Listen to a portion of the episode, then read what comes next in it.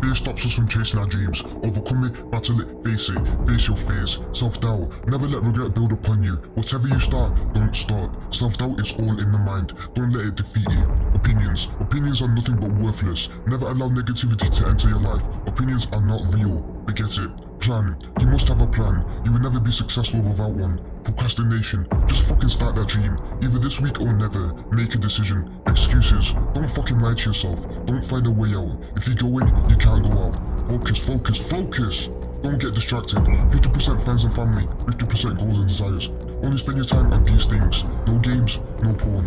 When you're chasing your dreams, be prepared to face challenges. Don't let nothing stop you. Don't wish for it, work for it. Failure is not the opposite of success, it is part of it. Be there for others, but never leave yourself behind, because your only limit is you. You control everything.